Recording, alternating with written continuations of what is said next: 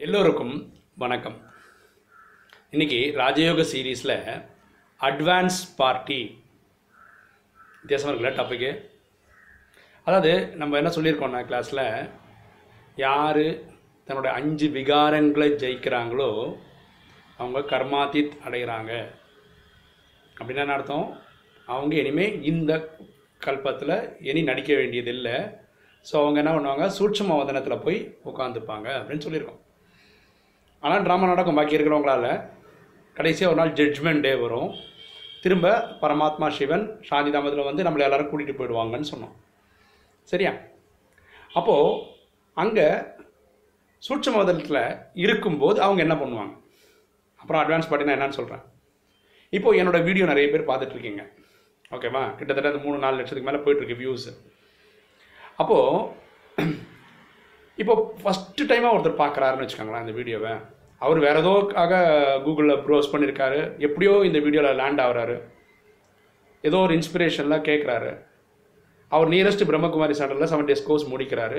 அப்புறம் இந்த பிரம்மகுமாரிஸில் ராஜயோகம் கற்றுக்கிறாருன்னு வச்சுப்போம்.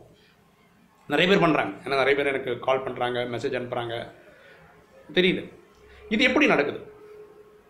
எப்படி நடக்குதுன்னா இந்த சூட்சம வதனத்தில் இருக்கிறவங்க அந்தந்த ஆத்மாவை டச் பண்ணுறாங்க ஆனால் நம்ம அப்படி சொல்ல முடியாது இல்லையா? ஏன்னா நமக்கு தெரியாது இல்லை நமக்கு என்ன தெரிஞ்சு நான் கூகுள் பண்ணேன் சார் திடீர்னு எப்படியோ அந்த சைட்டுக்குள்ளே வந்துட்டேன் சார் ஏதோ கேட்டு பார்த்தேன் சார் பிடிச்சி சார் அப்படி தான் நம்ம சொல்ல முடியும். நம்மளை யாராவது டச் பண்ணுறாங்கன்னு எப்படி தெரியும்?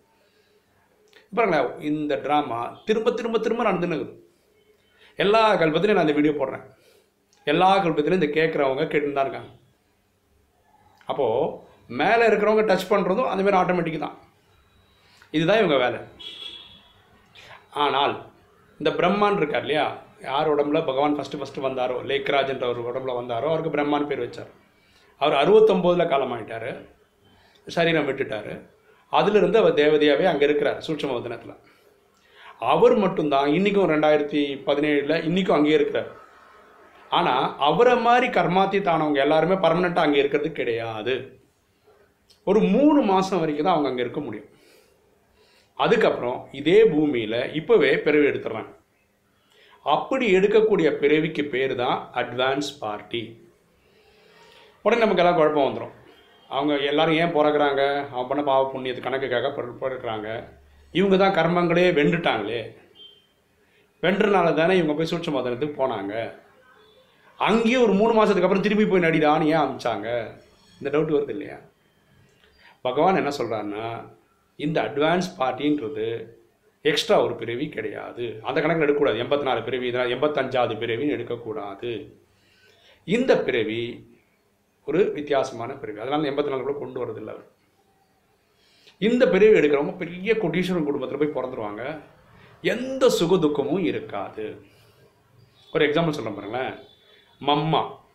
அதாவது அவங்க தான் நம்ம சரஸ்வதின்னு சொல்கிறோம் லக்ஷ்மியாக பிறக்க போகிறவங்க அவங்களும் சரீரம் விட்டுட்டாங்க. ஏற்கனவே அந்த வீடியோ பார்த்தீங்கன்னா தெரியும்.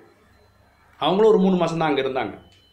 அப்புறம் எங்கே பிறந்துட்டாங்கன்னா நேபாளில் அட்வான்ஸ் பார்ட்டியாக பிறந்தாங்க பெரிய பணக்காரங்க வீட்டில் இதெல்லாம் பரமாத்மா சொல்லி தான் தெரியும். நம்ம ஆளுங்க ஆர்வ கோளாறில் என்ன பண்ணிட்டாங்கன்னா வீடு வீடாக அங்கே இருக்கிற எல்லா பணக்காரங்க வீட்டு ஏறி இறங்கி இந்த வீட்டில் ஒரு குழந்தை பிறந்திருக்கா பார்க்க ஆரம்பிச்சிட்டாங்க. அப்போ பரமாத்மா ஒரு ஸ்டாண்ட் எடுத்தார். இனிமே யாராவது அட்வான்ஸ் பார்ட்டி பூமியில் எங்கெல்லாம் பிறந்திருக்கான்ற விளக்கம் நான் சொல்ல மாட்டேன் அப்படின்ட்டார். ஏன்னா இதுவே இருக்க க்யூரியஸாக மக்கள் அங்கே போவாங்க இங்கே போவாங்கன்ற ஆக்சுவலாக இவங்களுடைய பிறப்பினுடைய ரகசியம் என்னென்னா ரெண்டு விஷயம். ஒன்று இந்த ட்ராமா படி விநாசம் ஆகணும். ஏன்னா கல்பம் முடிய போகுது இல்லையா? அதே மாதிரி சத்தியுக ஸ்தாபனை ஆகணும். இந்த ரெண்டுக்குமே இவங்க பொறுப்பாக இருக்காங்க இந்த அட்வான்ஸ் பார்ட்டியாக பிறக்கிறவங்க. எக்ஸாம்பிள் சொல்ல பாருங்களேன். இப்போ முப்பத்தாறில் விநாசம் ஆகிடும் ஆனதுக்கப்புறம் என்ன பண்ணுவோம் எல்லாரும் வீட்டுக்கு போய்டும். அப்போ கிருஷ்ணர் ஆனவர் பிறக்கணும். கிருஷ்ணர் ஒருத்தர் பிறக்கணும்னா அவங்க அப்பா அம்மான்றவங்க வந்து ஒரு தூய்மையான ஆத்மாவாக இருக்கணும். கரெக்டாக இந்த கலிகாலத்தில் எல்லாருமே வேலைக்கு ஆகாதவங்க தான். அப்போது அவங்க அப்பா அம்மா தூய்மையாக இருக்கணும்னா இங்கேருந்து சூட்சம போய் பாஸ் ஆகி இருக்கிறவங்க ஒரு முன்னாடி ஒரு பிறவி எடுக்கணும்ல? அதுதான் அட்வான்ஸ் பார்ட்டி புரியுதுங்களா? அவங்க ஏற்கனவே இப்போ பிறந்திருக்கணும். அவங்க அப்பா அம்மா பிறந்திருந்தால் தான் நம்ம இப்போ பதினேழில் பேசின்னு இருக்கோம். இனி பத்தொம்பது இருபது வருஷத்துக்குள்ளே நமக்கு கதை முடிஞ்சு முப்பதாயிரம் வந்துடும் இல்லையா? அப்போது அவங்க அப்பா அம்மா பிறக்கவே இல்லைன்னா எப்படி கிருஷ்ண பிறப்பார்? யோசிக்க வேண்டிய விஷயம் தானே? அப்போது நம்ம வந்து நைன்டீன் தேர்ட்டி சிக்ஸ்லேருந்து பகவான் வந்திருக்கிறாரு.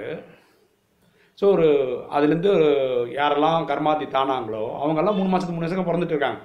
ஏன்னா அவங்க இந்த நேரத்துக்கு இது தேவத்துக்கே யூஸ் ஆகுறாங்க. புரியுதுங்களா அப்போது இது ரொம்ப கான்செப்டாக புரிஞ்சுக்கலாம் தான் தெரியும்.